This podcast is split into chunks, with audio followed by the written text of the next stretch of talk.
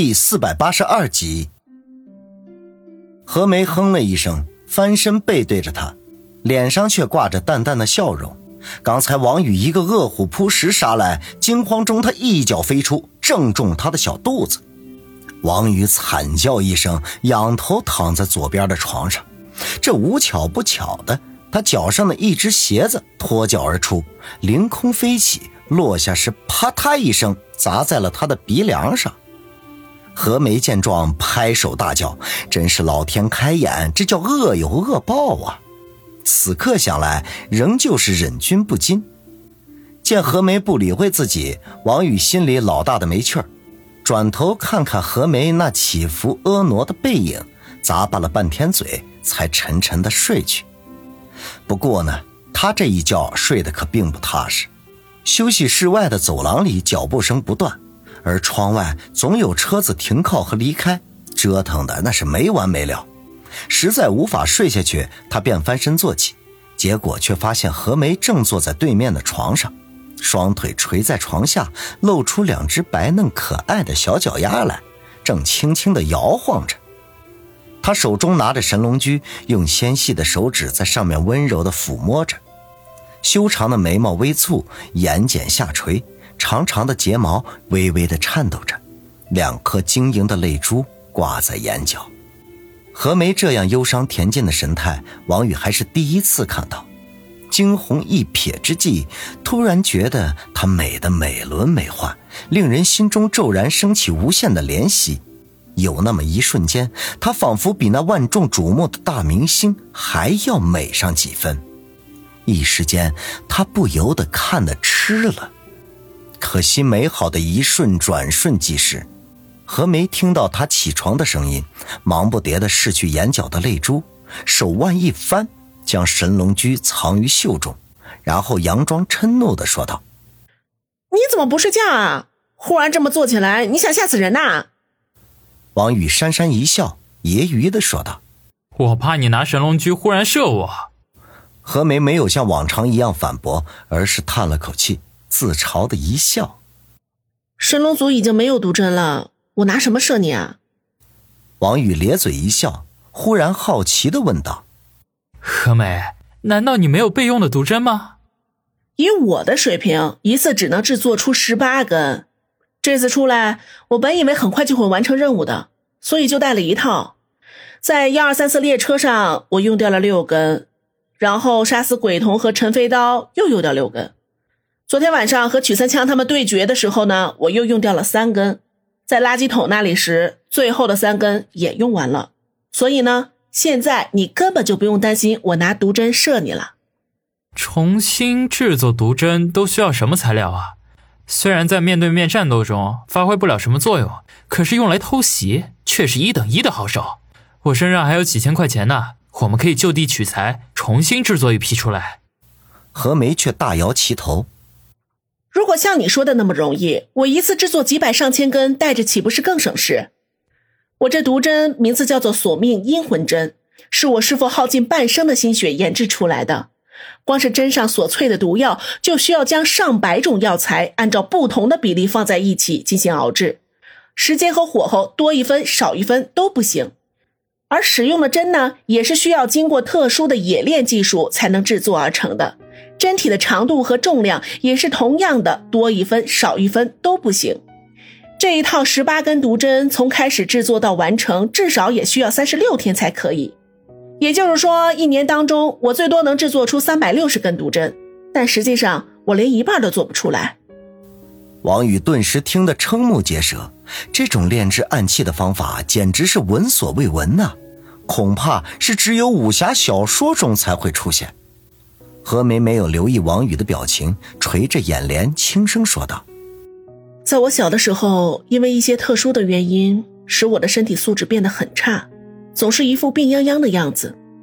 师傅用尽毕生所学，为我配置了许多中草药，才使我保住性命，健康成长。可是因为这个原因，我的身体根本就承受不了高强度的训练，无法练习武功。”师傅担心我长大以后会有以前的仇家寻上门而无力自保，就研究制作了神龙组和毒针用来防身。说到这里，他忽然停了下来，神情变得十分黯淡，难过的说道：“可是师傅去世之后，我为了生存，拿着神龙组投奔了天一堂，成为了一名杀手。如果他老人家泉下有知，一定会伤心透顶的。”王宇没想到何梅会忽然对他说起这些来，心头不禁微微一动。看样子，他刚才垂泪，十之八九是想起了他的师傅，而从他的话里不难听出，这个可爱的女杀手背后一定有着一段不堪回首的往事。他深吸一口气，没有追问的打算，而是一脸肃然的走过去，坐在何梅身边，抓起她的一只小手，轻轻握着，柔声的说道：“何梅，以后你再也不要用神龙驹了，我来保护你。”让你一生都过无忧无虑的生活。何梅的身子微微一颤，缓缓的抬起头来，直愣愣的看着一本正经的王宇，白净的脸颊上渐渐升起了一抹红晕来。她精致的鼻翼一张一合，粉红水嫩的嘴唇微微张起，露出嘴里整齐雪白的牙齿。她喃喃地说道：“王宇，你说的都是真的吗？”王宇重重的点点头，正色的说道：“真到不能再真。”你是不是对每一个漂亮的女人都这么说？何梅咬着嘴唇问道：“我承认，我身边是有很多女人，我把他们当成我的挚爱，我的亲人，我会拼命的保护他们，努力着让他们过上无忧无虑的生活。我不想隐瞒你这些，我希望你能够加入到他们当中，快快乐乐的一起生活。”何梅的眼神变得有些迷离。喃喃地说：“挚爱、亲人、无忧无虑、快快乐乐，这些好像离我很遥远。我从来都没有想过拥有。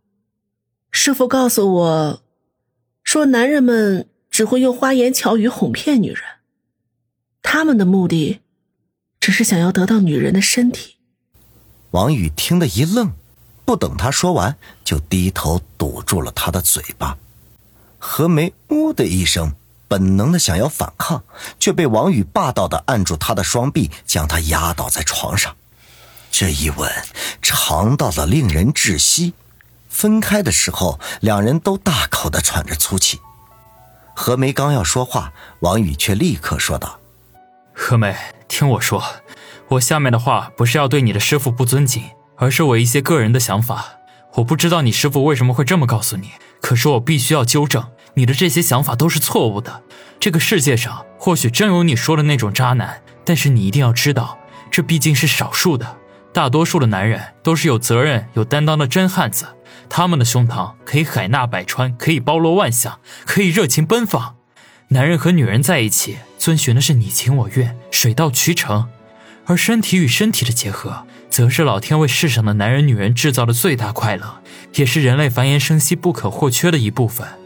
何梅眨巴着眼睛，怔怔地看着他，静静地等着他说完，然后嘴唇轻轻地抿在一起，小声地说道：“你说男人和女人遵循的是你情我愿，那你刚才那么欺负我，我可是不愿意的。”王宇呵呵一笑，何梅。这是你的真心话吗？何梅痴痴的说道。我我不告诉你。王宇知道他脸皮薄，便不再纠结这个问题，而是一本正经的说道：“何梅，这些天我们一起经历了很多事情，也可以说得上是出生入死了。我已经被你这个奇女子深深的吸引了，所以我之前对你说过的话，每一句话都是发自肺腑的，都是出自我的真心。”何梅脸蛋绯红。小声的说：“我知道，其实，在张大爷家的时候，我就开始怀疑师傅的话了。你为我做的那些事情，我都很感动。从小到大，除了师傅之外，你是对我最好的人。虽然你总是会趁机占我的便宜，可并不是像天一堂的那些男人，总想着要祸害我。